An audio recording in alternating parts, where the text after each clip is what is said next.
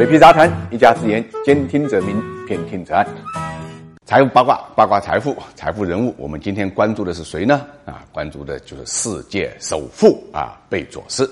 说起首富来啊，大家都知道马云是中国的首富啊。那马云是干什么的呢？马云是干电商的。世界首富跟马云一样，也是干电商的。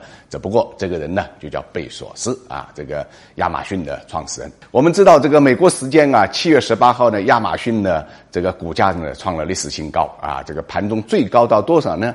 一千八百五十八点八八。那么市值呢？这个亚马逊突破了九千亿美金啊，这个。作为亚马逊最大的创始人和最大的股东啊，这个贝佐斯呢，当然就身价水涨船高啊，超过一千五百亿美元的身价。变成了世界首富，这个一千五百亿啊，不仅是一个财富的新高度啊，那么更具历史意义啊。一九九九年，我们知道历史上曾经的首富是谁呢？是比尔盖茨啊。他在互联网泡沫早期的时候啊，峰值呢，这个曾经呢到达过呢一千亿美元的身价啊，也算是创造了历史高点。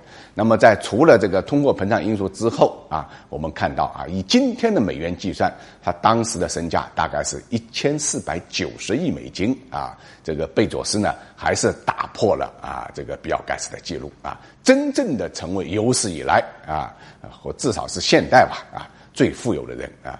那么有意思的是啊，这个在二零一五年之前啊，亚马逊呢一直在。为扭亏而奋斗啊！实际上，他一直是亏损的啊。这是一家亏损了二十年的公司啊。这个贝佐斯呢，有烧钱大王的这个呃名号啊，也有呢亏损大王的名号啊。那么现在呢，却成了世界首富啊。你这一点啊，不得不感叹，美国的资本市场的确是一个成就啊创新型企业或者说成就啊这个创业者的一个天堂。当然，做电商起家的亚马逊现在业务范围很广啊，已经不仅仅是做电商零售了，它的业务范围还包括针对企业的亚马逊云计算服务啊，以及呢近年来在各大科技消费展上出尽风头的人工智能。亚马逊云计算这个服务这一项啊，这个呃业务增长是非常快的啊，这个我们看到二零一七年的净销售额达到了一百七十四亿美金啊，甚至有数据表明啊。呃，它的这个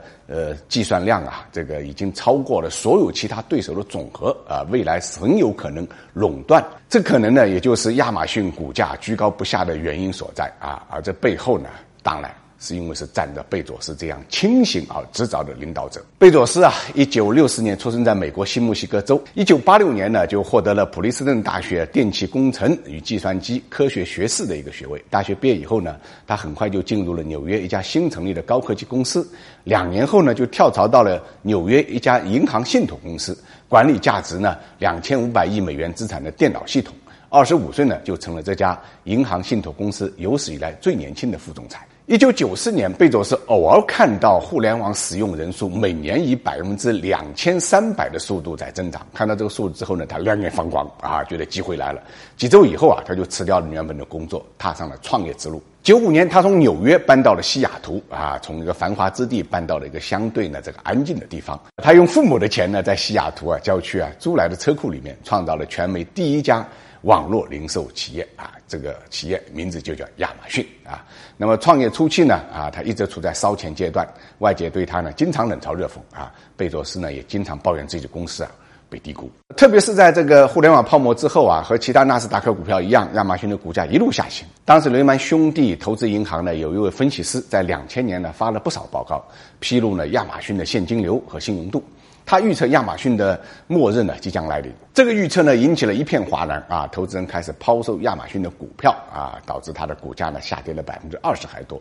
当时啊，贝佐斯在办公室的白板上呢就写上了这个“我不在乎股票价格”这样的字样啊。后来的故事大家也都知道了啊，亚马逊呢还是活过来了。不过话说回来，贝佐斯可以不在乎股价？难道华尔街的这个狼们也不在乎吗？啊，其实这是贝佐斯的魅力所在啊！他能让华尔街呢心甘情愿为他花钱，也允许他持续亏损二十年，对公司的未来呢极度乐观啊！而他这种魅力在工作和生活中间呢？的碰撞也的确是比较精彩。生活中的他呢，有点像中二少年啊。我刚才特地跟编辑讨论，什么叫中二少年啊？就人到中年还是个二货啊。这个追呢这个星际迷航，喜欢科幻，一直有着太空梦啊。为了实现这个梦，贝佐斯成立了商业太空探索公司蓝色起源，还投资了四千两百万美元，用来修建了能跑一万年的大表。另外，他生活中也喜欢买买买买地啊，买成了当代美国最大的地主之一。他在全美各地的房地产的面积啊，超过了三十万英亩啊。买公司，你比如收购大名鼎鼎的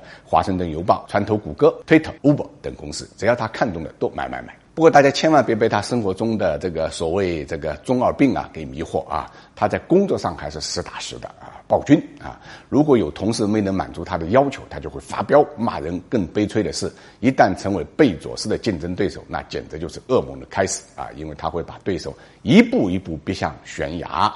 不留半点喘息的机会。亚马逊有一个类似锦衣卫的团队，就是竞争情报组。这个团队专门负责收集呢竞争对手啊是否比亚马逊更强，然后呢这个报告就提交给贝佐斯。贝佐斯呢据此研究对策啊，全力追赶。就是这么一个充满梦想又脾气暴躁的多面人，带着亚马逊呢一路高歌猛进。总而言之，还是那句话：天才跟疯子中间只隔了一个词，那就是成功。